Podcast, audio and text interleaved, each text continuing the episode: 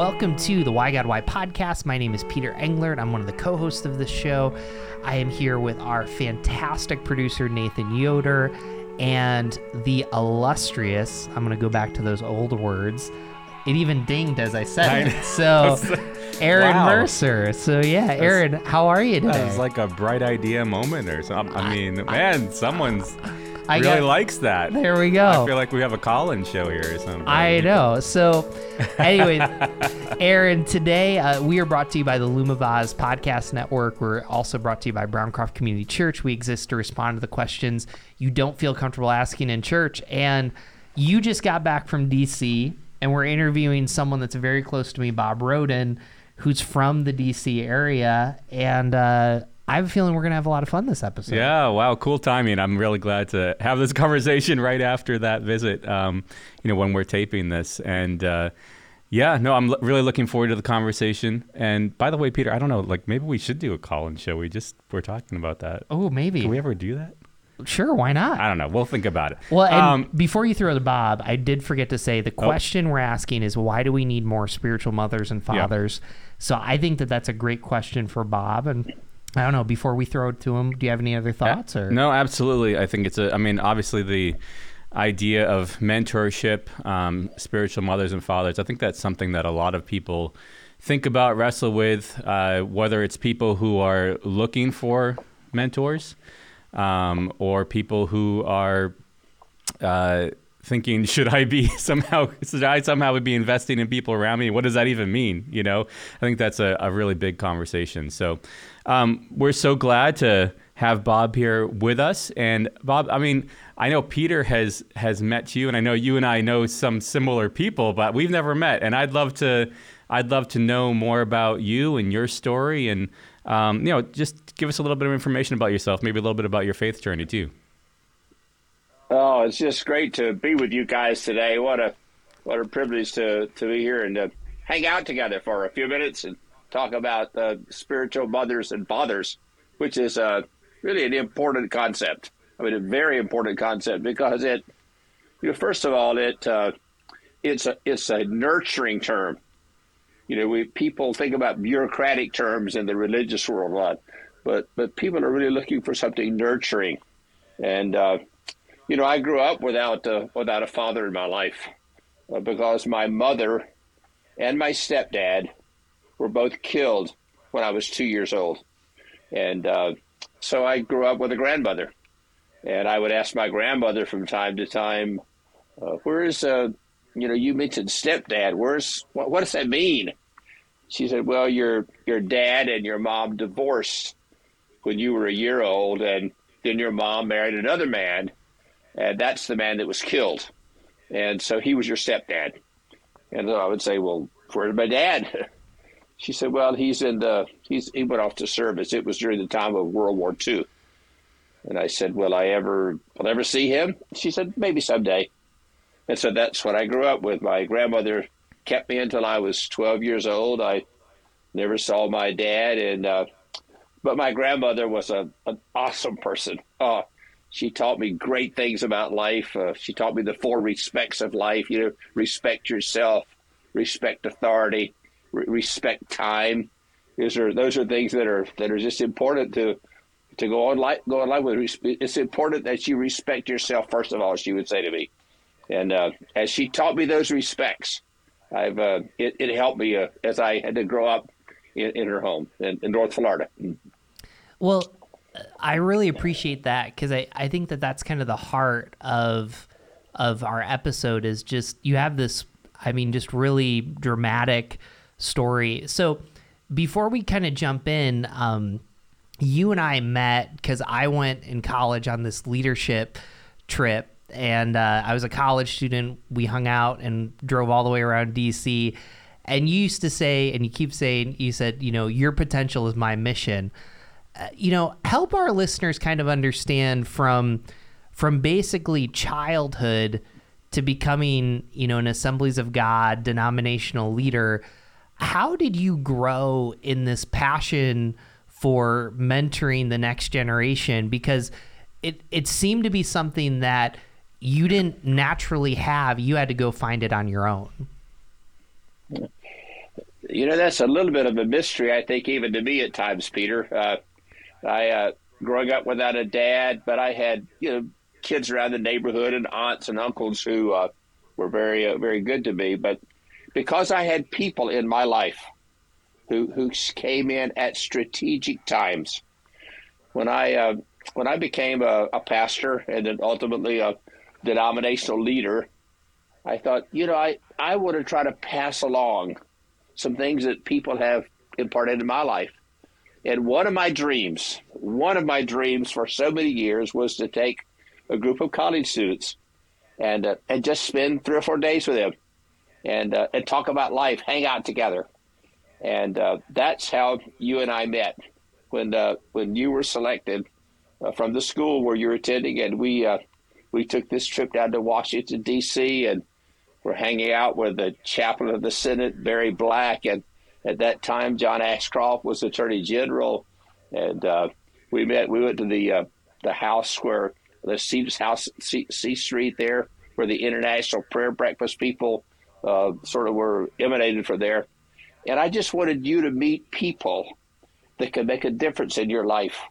And then we went to some churches and uh, we attended actually Mark Batterson's church, National Community Church, together, hanging out together, eating in restaurants, telling our stories, and uh, and saying to every one of you, your potential is my mission.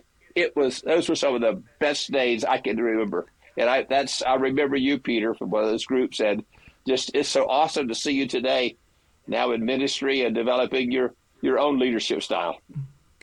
That's really that's great to hear. I feel like I should ask some questions about you know Peter as a college student. You probably you must have some good stories out over this. Peter's smiling over here. He doesn't want you to tell the stories, but um, about what questions he might have asked uh, Chaplain Black or something. I don't know. Um, but I am curious. You know, maybe you can get to that. But I'm sure the listeners would like that. But to, but I'm cur- I also um, I, I, just to back up a little bit. I'm curious. You know, you you talked about how you wanted to, you chose to invest in college students. You made that decision. Um, you know, at the very beginning of this conversation, we talked about there's probably people who are looking for spiritual mothers or fathers, looking for mentors. Um, and then there's people who are kind of struggling with should I be doing that? What did what did you you know you you felt that that urge to to do that? How did you know that's something you should pursue? I mean, were there any obstacles in your way that you? I, I think. I mean, I'm sure you've been doing it so long now that it feels like second nature. But when you kind of were at that beginning point, um, what were some of the obstacles you had to get past to just take the first step towards making a mentorship relationship like that happen? Well, first of all, I had to find a place to do it hmm. if I were going to take college students. So a, a natural for me was the college where I had served as chairman of the board. So I had to, that was, uh, we overcome that obstacle. Secondly, you have to, you know, if you're going to take students for three or four days, you have to have some finances. So I found a foundation that uh, that helped finance uh, this venture. I wanted these students to have a good experience, and I mean, they thought they were going to be maybe sleeping in a flop house somewhere, I think, but we had a nice hotel and we ate at nice restaurants and um, had a nice bus to ride in. So overcoming the financial piece. But I think thirdly was I thought, what what do we do during these four days? I mean, so I can't really tell you how I came up with the idea of, of all these various places to go, other than I thought if from the people I know, who who are the people I would want to introduce these students to? And and I think that's a I think the the shepherd heart that you have in ministry is you want the best for the people you're serving. When I was pastor, I always said to the congregation, I'm going to invite the best speakers I know mm. to come and minister to you because I want the best for you. That's, I think, if you, uh, this is about seeing other people experience the good things that you've experienced in your life. So that was a, a part of my motivation. And I think I felt so grateful for the opportunities I was given mm but where I came from, I mean, I should never have been in places where I've been. I mean, I've been to the White House several times, and uh, I had President, I had a, a, breakfast with President Clinton. I mean, those are experiences that I thought, I want to share these with other people. This is too good to keep to yourself. And uh, that's that was my motivation, I think, for and I didn't think about it in a formal term like being a spiritual father, but that's the way it began to to emerge. Is here's what I think about spiritual fathering. It's probably the most effective form of discipleship there is today. Mm. It's because you are you're spending time with people. You're you're with them. They're they're watching you live. You're getting to share with them how how you do life. That's what mentoring is. Mentoring is sharing your life with other people. So I want to kind of back up a little bit because again, I, I think the tension of this episode is, you know, you're someone that didn't know their their father till later on, and I'd encourage all of our listeners to buy your book, um, Restless to Reconciled. I read it, and you can actually get it on audiobook too. But you know, uh, Bob, why don't you walk us through from you know when you first became a pastor to even you know a district superintendent and all the way in between?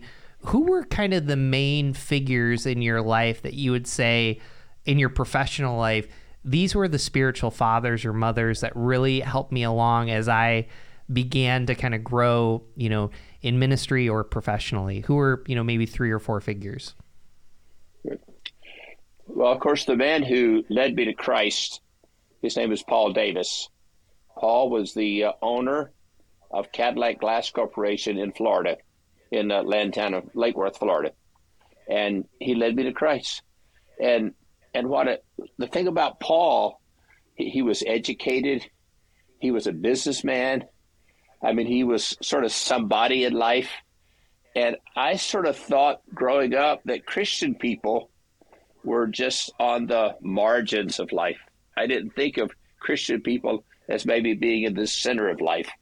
Uh, so, but here was a man that was kind of in the center of life, and I thought, wow, this is this is pretty amazing. And then I met Ira Stanphill. Ira Stanphill is a, a noted gospel songwriter.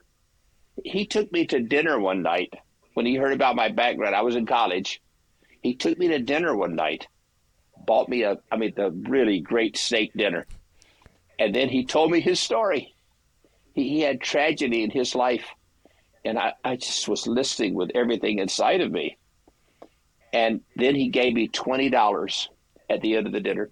He said, "Here's twenty dollars, Bob, to help you." That was, I mean, he added value to my life with for no reason other than he wanted the best for me.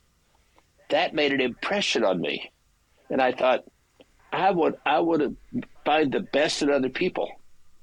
I want to find the best. I want to do what I can to add value to other people's life. That's what spiritual fathering is about. It's about adding value to other people. So those are two people that were really instrumental in sort of setting the tone. As a matter of fact, Ira Stanphill is the person who introduced me to my wife. He did the wedding for us. His wife, Gloria, stood up as my mother in the wedding. Of course, my mother was living and Gloria stepped in and she said, I'll stand up as your mother. Well, when people do those kind of things for you, you then, I just said, I want to do this kind of stuff for other people. Hmm. I want other people to experience the value that I have felt by by the attention they paid to me, and presence means support. When you are with a person, that they feel your support. The fact that you want to give your time and be with them, and you're doing this for them. Their potential, as you said, Peter, is is my mission. Your potential was my mission on these days that we did this. What we call we called it the innovative leadership experience. Mm. When in a whether in the the uh, relationships you just mentioned with with some people playing a very important role in your life, um, or in the ones you know people that you've invested in, like Peter and others who makes the first move? Is it the is it do you do the does the mentor or the potential mentor, the potential spiritual father or mother? I mean, do you make the first move? Do you have to, or do you look for people to ask you questions? And and I guess in either case, what's the question you ask to get things get things started? You mentioned going out to dinner. That seems like a very practical thing to do. But what's it in your experience? What Who acts first, and what do you ask? I think the person who is quote the spiritual father makes the first move. That's been the case in my life. The people in my life, they came to me and they would say, like Ira Stanphill, he said, "I want to take you to dinner," and uh, he made the move, and that developed a relationship. And so uh, I made the move to be with these students uh, and, and do this innovative leadership experience. Now, once you make that move, then the people that you're with have to receive it. That they have to say, "Okay, I want to do this," and it was when we got together with these ten students. It was after about an hour of just kind of hanging out together. You could feel the chemistry starting to to, to happen. Them saying, "Hey, hey, this is going to be pretty cool. I really want to do this." Mm. And I mean, now here we are. How many years later? What, 25 years later, Peter? The no, it's not that long. uh, How long has it been since we? I think it's been 14 years, but you know, 25, 14. 14 years, okay. Yeah, yeah whatever. but uh, 14 years ago, we met each other for the first time. And here's what's interesting. Though I started this relationship about mm, two or three months ago, Peter sends me a text one morning out of the blue. Said, Hey, I've been thinking about you. I mean, we haven't contacted each other for a few years now. He said, I've just been thinking about you. I responded back to him and said, Oh, it's awesome to hear from you, Peter. I remember you. And so we start this conversation again. And it's about that time I'm, I'm getting ready to do a website and I'm thinking about doing podcasts. And Peter says, Wow, this is amazing timing. I, I'm doing a podcast. I, I know about those things. So, I mean, while I started this, the person who receives it has to also want to receive that and they have to follow up on it as well. Wow. So, something that I kind of want to help our listeners kind of know, um, just kind of a little bit of the concreteness of your story, but then it kind of leads me to a question. So, um, probably the two places that you served the longest was you were the founding pastor of West End Assembly, which is in Richmond, Virginia. Um, and then you were, you know, depending on what denomination you're from, you were a district superintendent of the Potomac District um, of the Assemblies of God, and um, you had like national. So that's kind of like a presbyter or bishop or something like that. So I, I guess what I'm curious is, um, obviously Aaron and I are not as experienced as you. Was there was there a point that you said, you know, I'm I have to move from looking for older leaders to help me to now I am the mentor leader? Like, was there a point that you remember that you just had, you made that shift? Um, or were you doing both at the same time? I, I, guess I'd be curious about kind of how you kind of came about that process. That's a that's just a, a key question, Peter. Because I I well remember what happened. I was uh, I was pastoring in Richmond.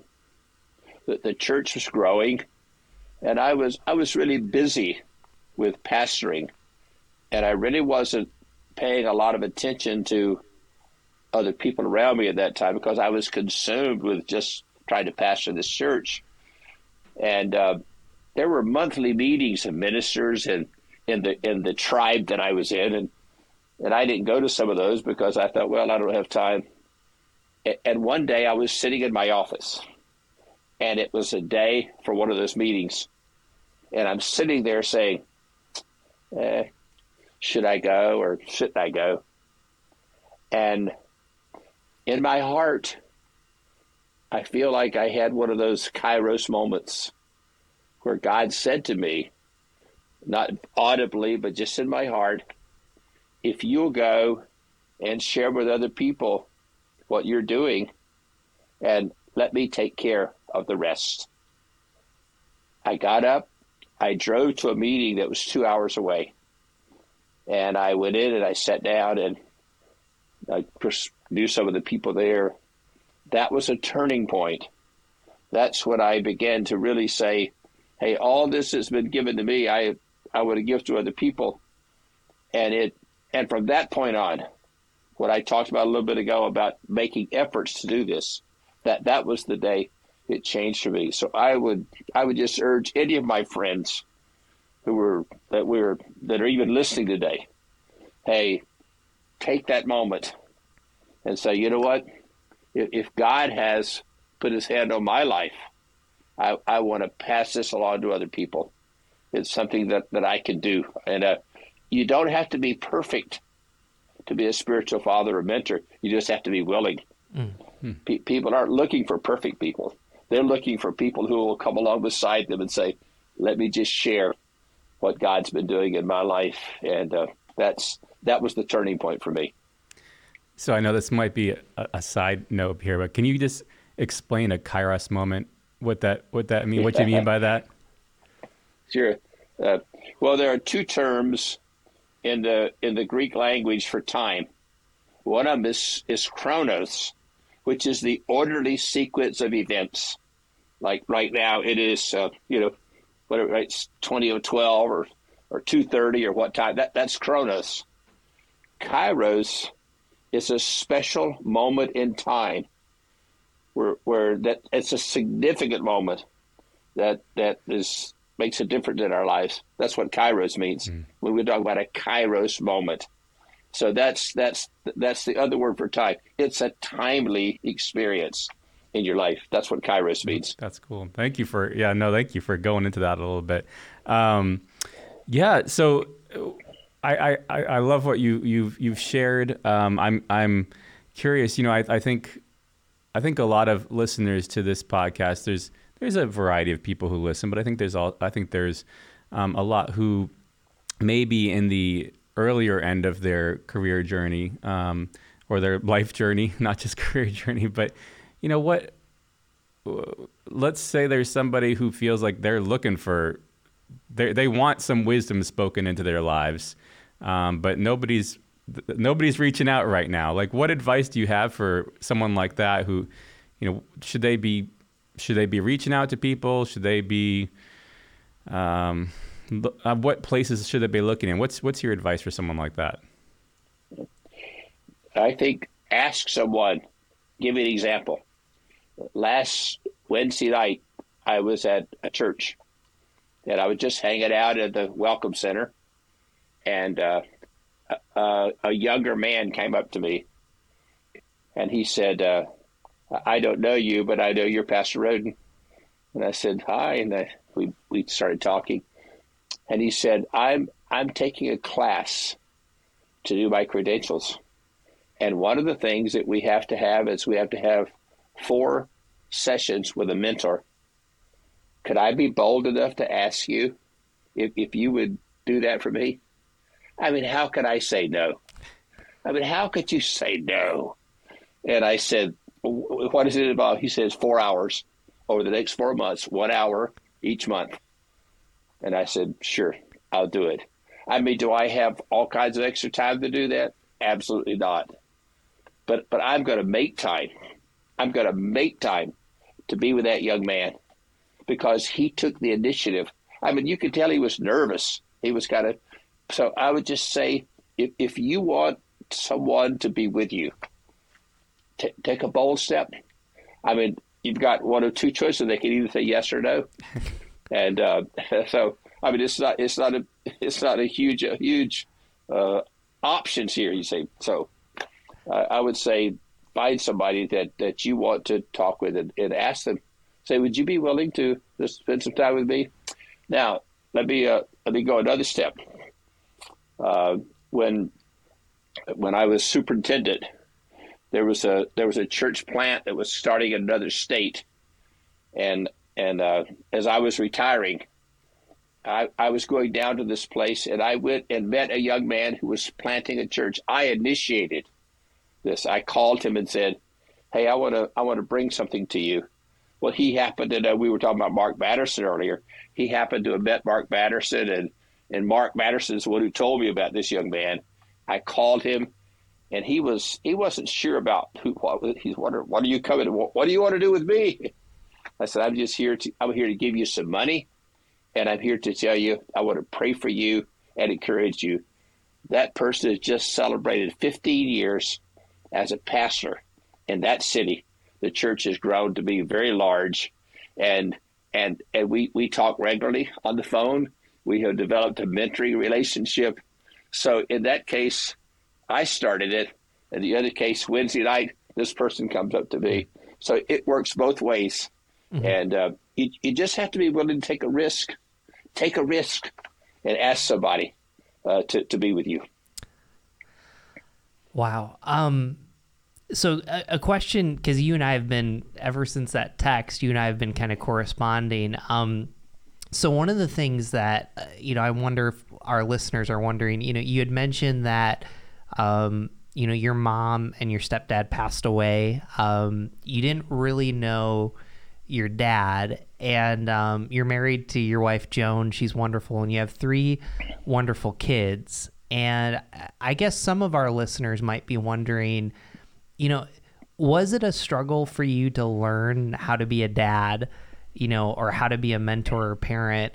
You know, when you think about your three kids, you know, what what did you struggle with? And what did you maybe came a little natural to you, especially with parent, since you didn't really you didn't have those natural relationships? And obviously you spoke very highly of your grandma you know you had some aunts and uncles that really stepped in there but how did you feel like you parented differently and maybe what was the same? Well maybe there's a little bit of the should give a little bit of the backstory. Uh, when i was 15 years old i met a man in the hospital. My uncle took me who was allegedly my father. And he was introduced as my father because i had the same last name and uh, he said he was going to come and and uh, be with me sometime, but I never heard from him. It was a, I mean, I always say the letter never came, the phone never rang, he never got in touch with me.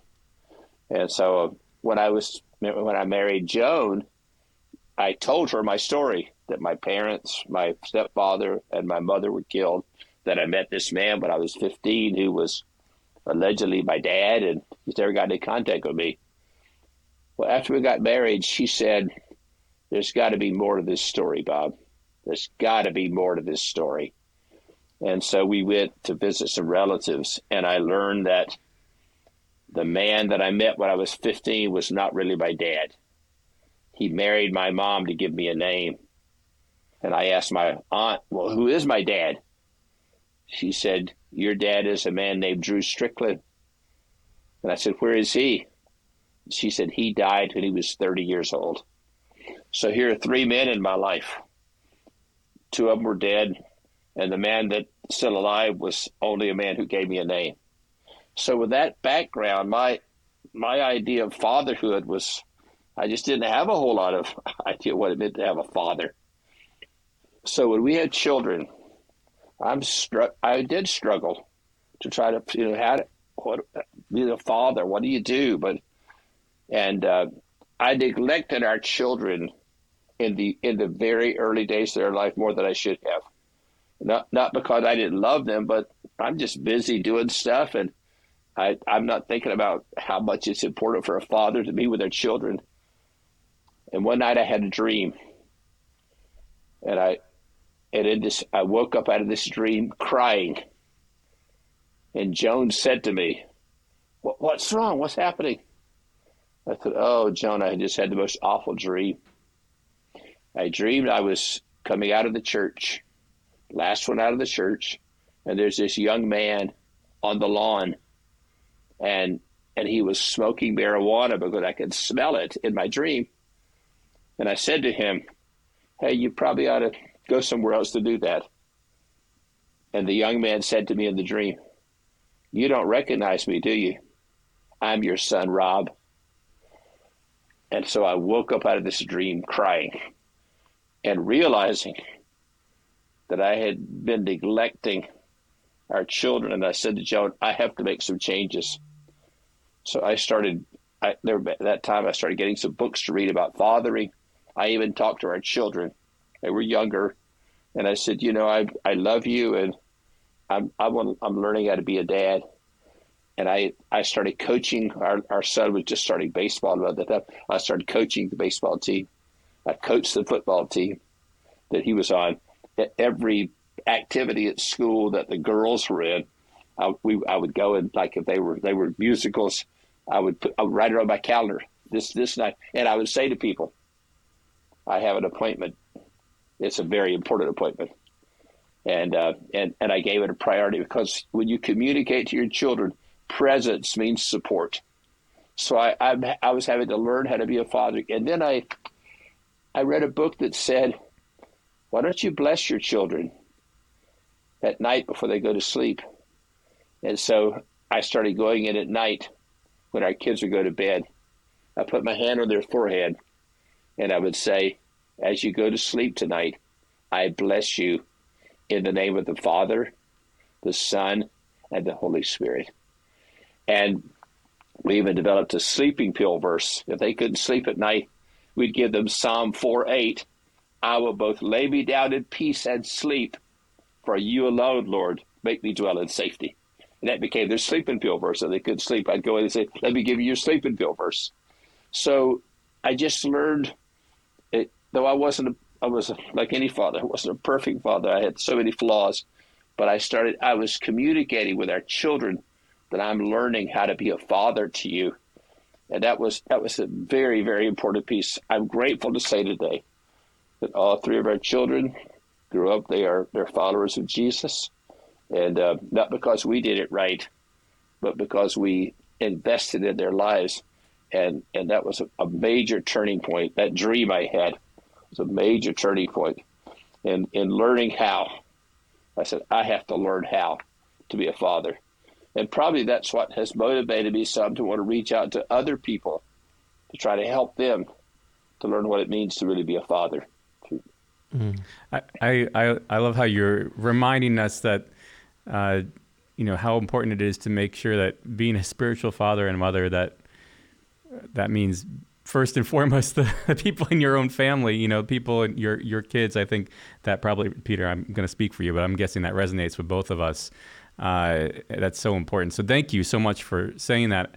As and you at the very end of your what you just said you were talking about how that's helped you when you're trying to invest in other people's lives also. And um, you know I, is there one i mean it doesn't have to be one thing, but if there's one thing, is there one thing that you've learned as being a spiritual father to your children, um, the most important spiritual fatherhood you have, but is there something you've learned as you've tried to invest, uh, uh something you've applied to other relationships, other um, situations where you're investing in someone, whether it's someone like Peter or it's someone, uh, someone else who God has put into your life what's one lesson you've learned from being a spiritual father to your kids, uh, reaching out to someone else?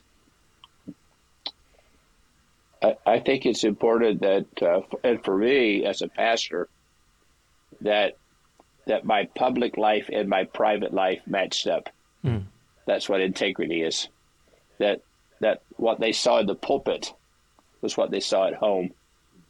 Uh, that that I didn't have one one voice or one uh, say one thing in the pulpit, but do something different at home. And I was openly, I confess, I said to them, I'm, I'm learning uh, that to do, to do that, you have to have conversation. You have, you have to, you have to listen. Uh, you have to pay attention. I, I told Rob about the dream I had, and I told our other kids as well. But I told Rob, I said, I, I've, I've just, I just need to change some things here, and uh, it's, it's amazing when you are See, transparency disarms people mm. when you're transparent. It, it, you don't have any walls, and I so I think I'd say being transparent is really really important as a mother. Now, you have to remain the parent. The child is not the parent. You're always the parent, but but you you see you you operate out of relationship, not just because of rules. We have to have boundaries and rules, but relationship is the absolute priority. Hmm. I, I want to come back to some of those points, but there there's something that you've brought up in your story that I actually think is kind of super practical for our listeners, and um, so I want to just shift the focus a little bit. So, you know, Bob, you've talked about you know here you are, you know, a kid from Florida, you know, and all of a sudden you live in Washington D.C. Uh, in that area in Virginia and you're all of a sudden you're sitting down and you're having breakfast with Bill Clinton, President Bill Clinton, and you know, I, I think for some of our listeners, um, you know, there's there's this shell shockness or imposter syndrome. You know, when I sit down with people or figures, whether it's the mayor or whether it's a CEO or like, so I, I guess I want to get super practical for someone that sat with a bunch of people that were in high power positions or were famous or popular. You know, how how would you encourage maybe someone that's 25 or 26 you know what does that conversation look like if you get that opportunity? And how do you make the most of it? What have you learned from your experience with individuals that you know i mean you talked about ira stanphill um, some of our listeners will know that others of them are going to google that. But you know how would you coach them to approach some of those situations? Because like what you said they could be kairos moments. You know what would you say to them well, if you find yourself in a situation with, uh, particularly uh, with a with a strong leader like a mayor of a city or someone, everyone who comes to them are coming to ask for something. They want something from that person. If you come with the attitude, "I'm coming to give you something," and you say to them, "I'm here because I I'm I'm grateful that uh, that you're in a place of leadership." And I want you to know that I pray for you. And I, will, I want you to know if I'm here to, to know, for you to know that. That's my, my only reason. How can I help you to be a better leader? I, I had the privilege of meeting President Reagan. I was at a banquet and got my picture taken with him. And when I shook his hand and I said, Thank you, President Reagan, I to know I pray for you. God bless you. That's, I think, anyway, these people are, are individuals who they need encouragement. They need people to pray for them. And that's our that's our role is to pray for them. I was it's not a political agenda. It is here to say my role is a spiritual agenda. I'm here to, to, to pray for you. That's that you get you get I've never had anyone say, No, don't pray for me. They may say no on some other things, but no one has ever said, No, don't pray for me. It, uh, but people people can use prayer. They have they need help in what they're doing. Huh. Oh, that's great. Yeah, th- thanks for asking that question, Peter. Well, you know, let me.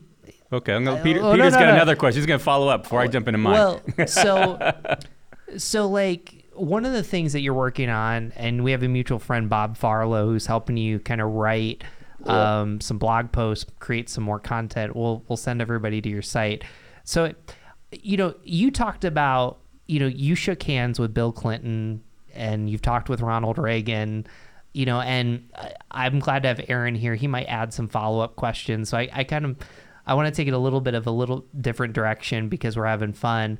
Um, so first of all, when I went to, you, got to watch out now. If Peter starts I, trying to have fun, and that's it could get interesting here.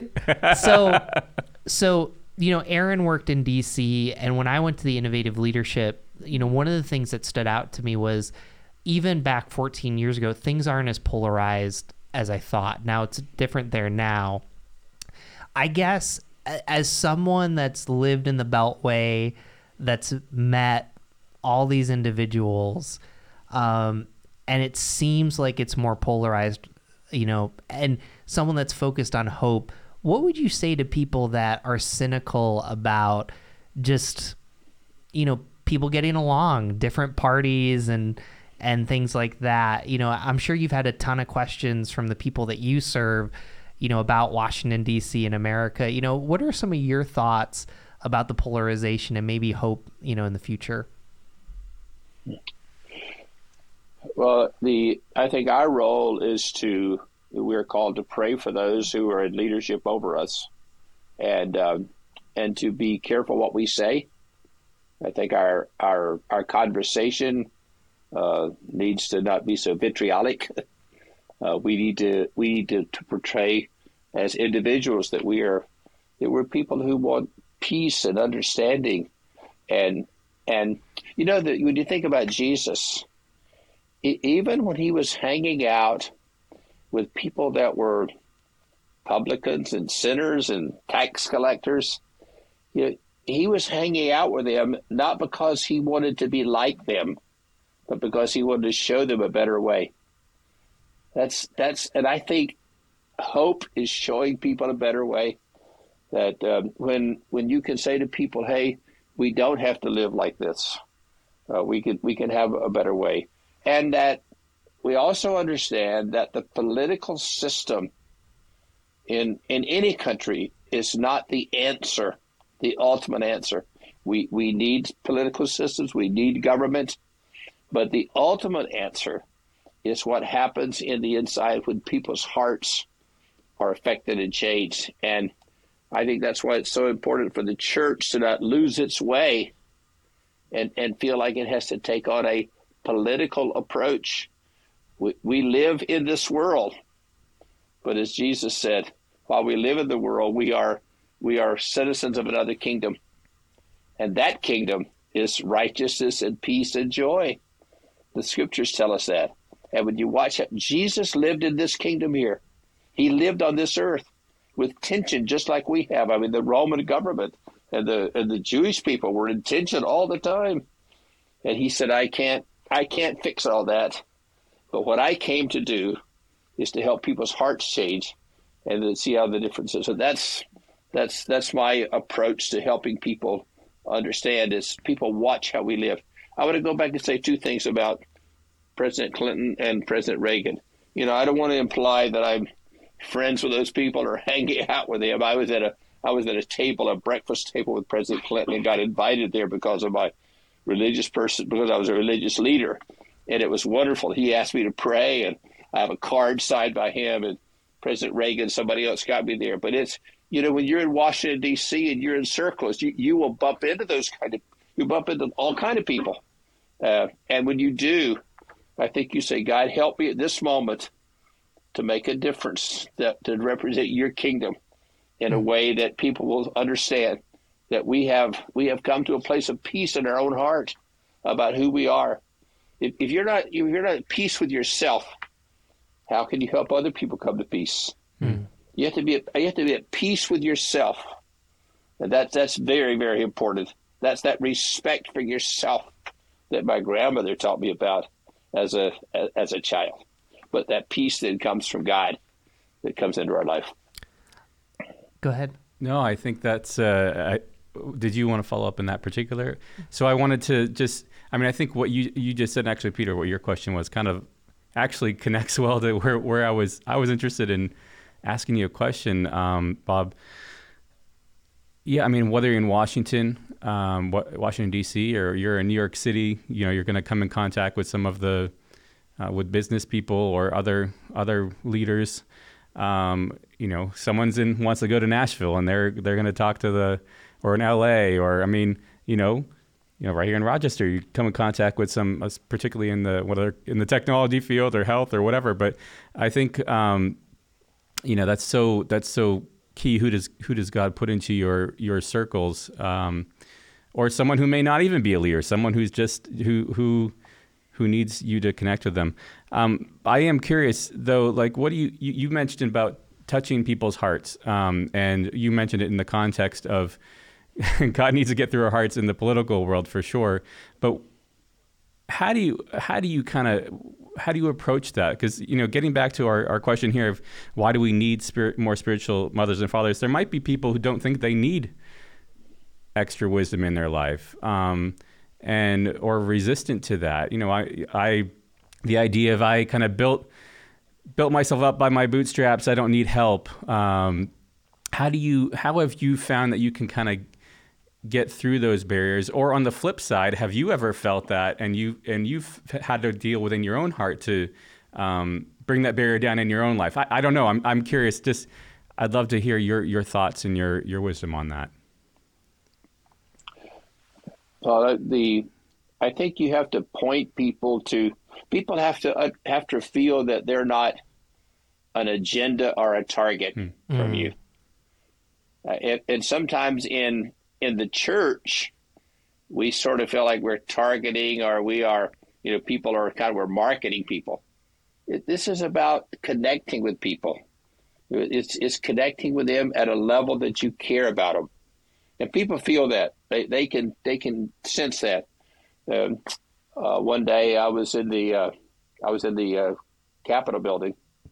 And I don't, Peter, I don't remember if this was the group that you were in because we had four or five of these groups that went to D.C. And we came around the corner, and it's a time when, when uh, Hillary Clinton was the senator from New York, and she walked around the corner, and boom, there she was. And I just reached out my hand and I said, Senator Clinton, it's so nice to see you again. Thank you for what you do, and, and God bless you. It was, I mean, I thought she she may never remember that, but I thought if I could just plant a seed, a seed of, of peace and hope in a person's life, might make a difference in her. What is interesting, I did see her at another time then at a at a banquet, and and I watched her and a group group group of people join hands and say a prayer. So, you know, there are I mean, there are ways that we can, if we see our influence as spiritual and not political. Mm. So our influence is a spiritual influence, not, a political influence. And I think that's a mistake that the church can make by trying to exert political influence. We, we are what we do will bring about influence, but our goal is to is to help people find the peace of God in their life. So I think that's that's what we do. For me, there, there was a time when I was pastoring the church. I'll, I'll be very specific. Uh, it was a time when Pat Robertson decided he was going to run for president, and here I'm this young pastor, and and people came to me, and we had a successful church, and they said, "Hey, we're going to have a a rally over here, and we're going to kind of promote Pat Robertson for president." And they so I went to the rally, and and they asked me to be a part of the leadership of that, and I was in there, hoorahing away. And later on, I thought, hey, if I wouldn't do that today, I wouldn't, I, I, I wouldn't do that today. I would say that, hey, I'll, I'll pray for him. I will, I'll do everything I can to, to ask for God's will in people's lives. But I, I'm not going to go out and, and I mean, because, you know, when you pastor a church, you have both Democrats and Republicans in your church, and you have independents. And if you take sides with any of them, you're polarizing r- rather than unifying. And the thing that Paul consistently contends for in the church is unity. Unity in the church. And how that's one of the things I really admire about Mark Batterson in DC. I mean, Mark is he has all kinds of people in his church but Mark is a, a, a person that always talks about praying for people and, and loving them and caring about them. He's, he's a great example of a person, I think, who, if you want to look at an example of how to pastor a church in a very political, polarized situation, look at National Community Church, where Mark Batterson's the pastor. He's a great example. Well, uh, two more questions, and uh, you know, because Aaron's a friend with Mark, you know, Mark, uh, you're you're welcome on the podcast at any time. So Bob, thanks for throwing that out there. So uh, we'll have some fun with that. So uh, the last two questions, this one question that I, I, I, just I feel like it's important to ask. Um, so no surprise, the three of us are men here. Um, so uh, I'd love for you to talk about spiritual mothers. You know, number uh, in two ways. So number one, um, you know in your life, some of the most influential people were a type of spiritual mother. And maybe what's the difference between a spiritual mother and a spiritual father, especially if you're a different gender, but also, you know, just to kind of speak to to women. Um, because I, I think that sometimes I think men and women both face this, but I don't feel like I'm good enough. I don't feel like I have anything to offer. And just maybe in conversations with your wife, even how she spiritually mothers. So, first of all, talk about the influential women in your life, but then secondly, you know, speak to the spiritual mothers out there or maybe to women that are looking for spiritual mothers. Yeah. Well, the you know, the Bible is pretty clear on this about the matriarchal aspect of uh, of our faith. It, it's interesting that when Paul's writing to the Thessalonians in First Thessalonians, First Thessalonians chapter two, he says, We cared for you like a mother caring for her children. So that there is there's the comparison of of the caring aspect. I think I think mothers have a special gift in, in the caring, comforting piece. And then I noticed this morning I was reading in Romans chapter 16 where Paul is listing all those people. He says, and say hello to Rufus and to Rufus's mother, who was also like a mother to me. Mm. Even the Apostle Paul had a person who was like a mother to him. And and so that I think that aspect of the of the caring, warm aspect that that a, that a mother brings. My grandmother is a great example for me. I mean, there was nothing like crawling up in my grandmother's lap and having her tell me, "Hey, Bobby, it's going to be okay. It's going to be okay. We're going to make it." I mean, that that tender care. I think that's a good word. Tenderness. There's a tenderness in mothers that that I believe we recognize. That's very important. So, uh, spiritual mothers carry a very important piece in in helping uh, people along the way. So we, uh, I mean, it's it's important to have spiritual fathers. But I'm so glad you brought up spiritual mothers because that's where we that was a part of our topic. And uh, and and if you look at the at, at the at people in life, they can tell you about some grandmother who prayed for them, or you know some some person on the on the uh, maybe a mother who cared for them. My my mother-in-law was such a person. She, one of her children was having some struggles in life, and my mother-in-law used to go at night and put her hand on the on the bedroom door and say, God, would you would you take care of my daughter? Please take care of my daughter. I mean, a, a, a mother crying out to God like that for their children is a powerful, powerful example of uh, what they can do. So, I would, I, I am, I would, I would underscore, capitalize spiritual mothers because of how important they are. Mm. Man, what a what a great place to end and I, I guess now we just we have one of our conversations recorded. This is like when you and I get on the phone, just a couple thousand people listening. How does that sound? oh, this has been so great, Aaron, to meet you today. And uh, I want to thank both of you for giving me this privilege of hanging out with you for these minutes. And uh, wow, it's gone by so quickly. Yeah. And uh, I, my prayer is it'll be used, that God will use this in some way to make a difference in, in somebody's life mm. somebody's life. Well, we close with a, a, question, and the great thing, you know, Bob, with your experience, you're used to cleaning up messes. So, Aaron and I are going to answer the question: What does Jesus have to say about it? And whatever's messed up, you can kind of fix. Does that sound good? that sounds good. well, uh, that, what a what a that's pressure. Well, I'm sure as a as a pastor and a denominational leader, I mean, you've never had to clean up any messes. I'm sure, right? So. uh, just just one or two. You're one or two, right? Okay. so who's going first, me or you? Um, how about I'll go and then you can you can just perceive it. I think that's a good. I think that's a good. Okay. Yeah. I mean, I think for me, just to me, this is uh, why do we need more spiritual fathers and mothers and fathers? Um, and by the way, I'm glad you asked the mothers question too.